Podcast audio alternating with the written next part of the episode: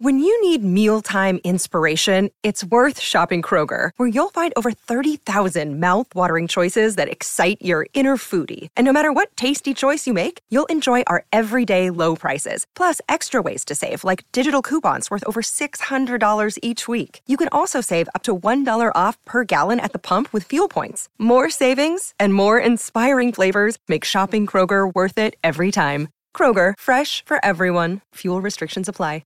Another day is here, and you're ready for it. What to wear? Check. Breakfast, lunch, and dinner? Check. Planning for what's next and how to save for it? That's where Bank of America can help. For your financial to-dos, Bank of America has experts ready to help get you closer to your goals. Get started at one of our local financial centers or 24/7 in our mobile banking app. Find a location near you at bankofamerica.com/talktous. What would you like the power to do? Mobile banking requires downloading the app and is only available for select devices. Message and data rates may apply. Bank of America N.A., member FDIC. Let's get it. All football, all the time. You're listening to the best football show, hosted by Brian Baldinger. Good morning, good morning. This is Brian Baldinger. This is the best football show. I'm Brian Baldinger at Baldy NFL. You can find this daily podcast on your Odyssey app, wherever you download that. Like, subscribe, all that kind of stuff. Like it. Let's spread the good news. Every day I come with some musings of what I see right here on the third floor at NFL Films in my film room. And it's mostly where I come from, but I'll be going to Super Bowl here soon and going to Los Angeles and doing stuff for the Senior Bowl. But I think there is news that's worthy that isn't really related to the game right now. And that's some of the coaching hires and decisions that have just been made in the last 24 hours.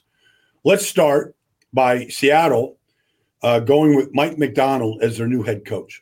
I think it's a great hire. I know Dan Quinn was in play. A lot of people were in play in Seattle trying to replace the great Pete Carroll. But I'm a fan of Mike Macdonald's. I knew Mike when he was the linebacker coach in Baltimore, working for Wink Martindale.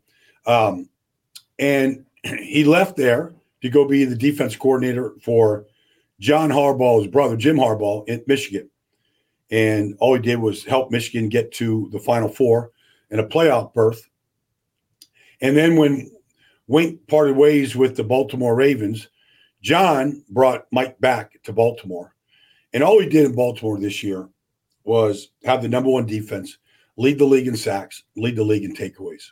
It's a pretty strong resume for a guy who's now the youngest head coach in the NFL at age 36.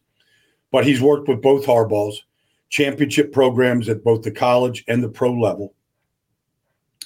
And I think he's ready. And I think Seattle has an abundance of talent, a lot of young talent that they have been drafting. Devin Witherspoon could easily be the defensive rookie of the year. Whether he gets it or not, I don't know. But he was a great selection to go with Quandre Diggs and, some of the players that some of the players that they have there, Boye Mafé.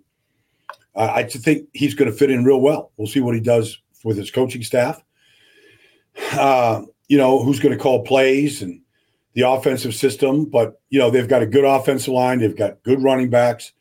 They've got young running backs, Kenneth Walker and Charbonnet. They've got a great receiving core, DK, just across the board, Jaxon Smith-Njigba. It's three good tight ends. The place is built to win. I think it's a good hire. I really do. I think he can put his defensive scheme in place very quickly. And talking to guys that understand it, know it, and matchup zone concepts and perceived pressure concepts that he has, I think it's pretty easy to teach and easy to understand. And you can play fast, and they can absorb this system very quickly. And the system really is that even when you got to replace great players, like they had to in Baltimore this year when Marcus Williams got hurt and Marlon Humphrey got hurt, like even when they had to do those kind of things, they were able to adapt to the next guy up. And then if you look at a guy like Kyle Hamilton and just the emergence into a superstar right in front of us, Kyle Hamilton's a great talent, but I don't know if he was playing in another system, if he would be what he is right now. And so I think he could take great players and put them in great places like Kyle. I think he could teach a great system. I think Seattle defensively has to improve. I think you're going to get an improved defense, and I think you're going to get a good young leader that's learned from both John and Jim Harbaugh and Wink Martindale. I mean, just experienced veteran coaches. I think he's absorbed a lot, and I think he's going to be able to take that to the field. I think it was a good hire by Seattle. Conversely, Ben Johnson decided to turn the job down in Washington. Whether he was going to get the job or not, there was going to be a formal interview, and he stopped the interview from happening and said he wanted to go back and stay at Detroit. And I understand it. His wife likes it there. That's a big consideration for any coach. He loves Dan Campbell. He loves what they're building. He loves the young talent in Detroit, whether it's Amon-Ra St. Brown or Jameson Williams or Jahmyr Gibbs. He likes the culture.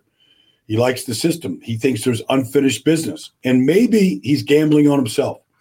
Maybe if Detroit comes back even better next year, if he does that, maybe he gets even a better offer. That being said, these jobs don't come around very often. The star and the shining star that he is right now, not to say that it's going to be like that. This is a year-to-year league. Players get hurt. Promising seasons deteriorate. Injuries, who knows? Egos, all these things can happen, can take down a team. Happened to Philadelphia this past year. So there's no guarantee, but I think he's okay. I don't think he's going to have any regrets. And maybe, who knows, maybe he's not a head coach. Maybe he's just a great coordinator, And so for whatever reason, he turned the job down. Washington now can turn their attention to other people like perhaps Anthony Weaver in Baltimore, who's been a great player, went to Notre Dame, played in the league a long time, played for Baltimore, coached in Houston, been around, been a coordinator, been a position coach. Maybe Anthony Weaver is the guy. I'm not predicting that. I'm just suggesting that could be a guy that Washington could turn to very quickly. I know this. I know Joshua Harris from living in Philadelphia and what he does to organizations. There's no resource that is beyond the control of Joshua Harris, the owner, writing a check, whether it's a new stadium, a new practice facility, money for free agency, how you travel, upgrades, like all that stuff is now in play with Joshua Harris. So a coach that goes there, you're going to have unlimited resources to build a winner. And so the coach that does get that job, it's going to be a good job. You got the number 2 pick in the draft. You've got extra picks from trading Montez Sweat and Chase Young.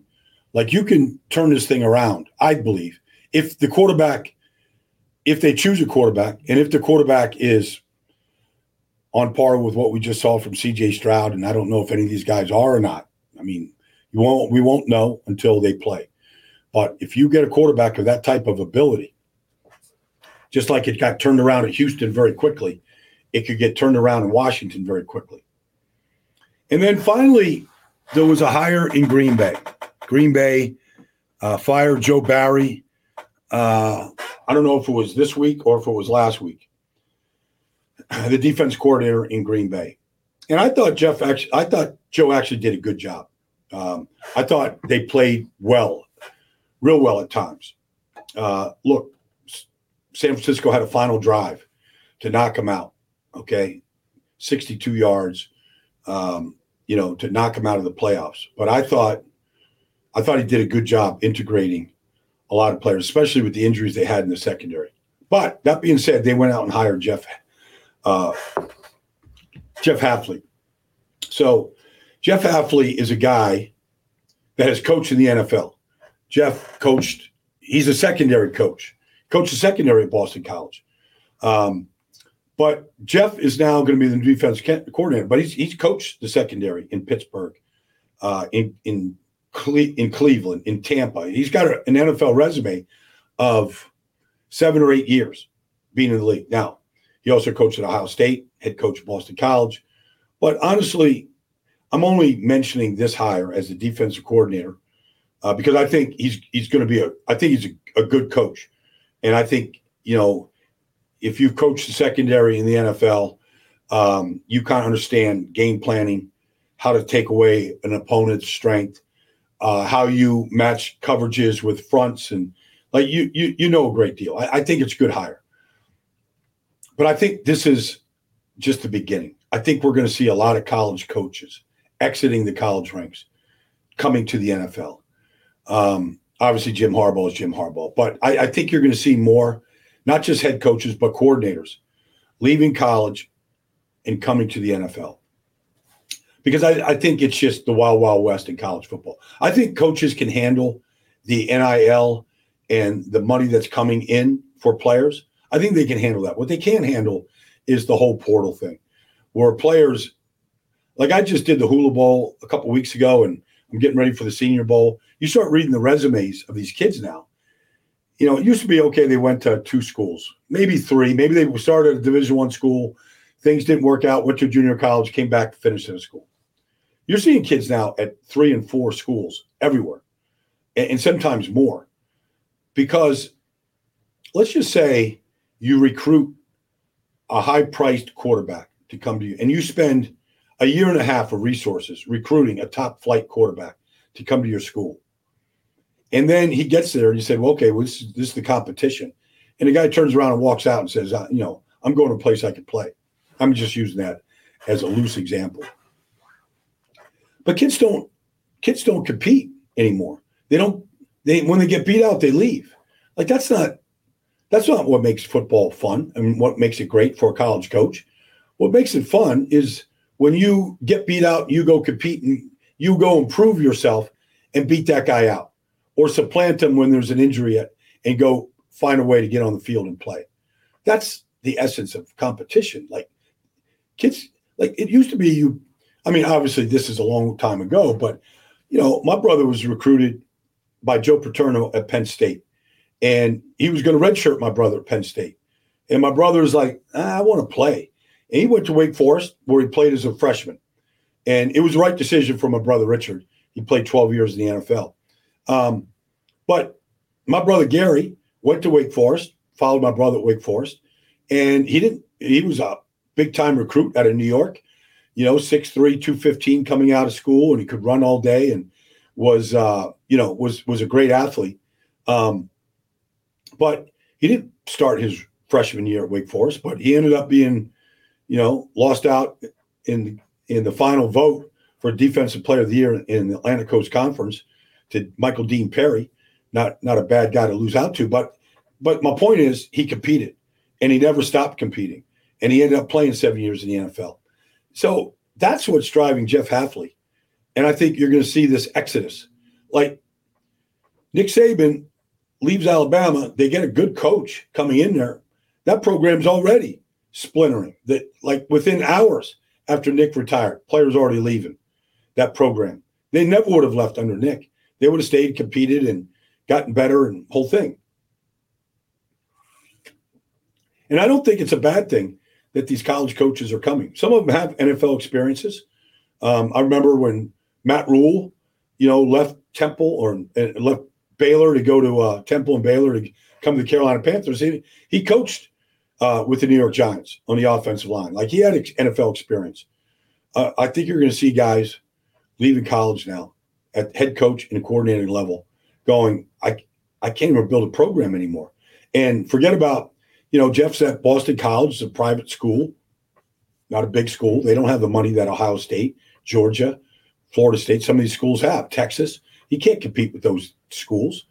And then if you can't compete, one thing you could do is recruit 2- and 3-star athletes and just develop them the way Matt Rule had, you know, at Baylor and at Temple, and turn those 2- and 3-star athletes into Hassan Reddick and Deion Dawkins and P.J. Walker and guys that went on to the NFL careers. You know, I don't even know if you could keep those kids in school anymore and develop them. And that's how they were able to compete and beat out top flight schools. Baylor could beat Oklahoma because of Matt's program of keeping kids in the system for 3 and 4 years. By the time they were seniors, they were ready to take down 5-star athletes at Oklahoma. So I think this is a trend that we just saw yesterday or the day before new defense coordinator in Green Bay. And I think Jeff's a good coach. He's got a good track record, but this is just the beginning. I think when we start looking to fill coordinator roles, position coaches, I think you could see guys leaving college and going to the NFL right now because of the landscape of college football. So that's been the best football show. I'm not getting very far away from the Super Bowl. I'll be here to talk about the wide zone of San Francisco, what's at stake and how Kansas City is going to stop it, and vice versa. There'll be more football conversations and deeper conversations about the game, Super Bowl 58, February 11th in Las Vegas. I'll be there on Sunday, and I'll be joining you from Las Vegas throughout the week next week. So thanks for joining me. Look forward to talking to you next week.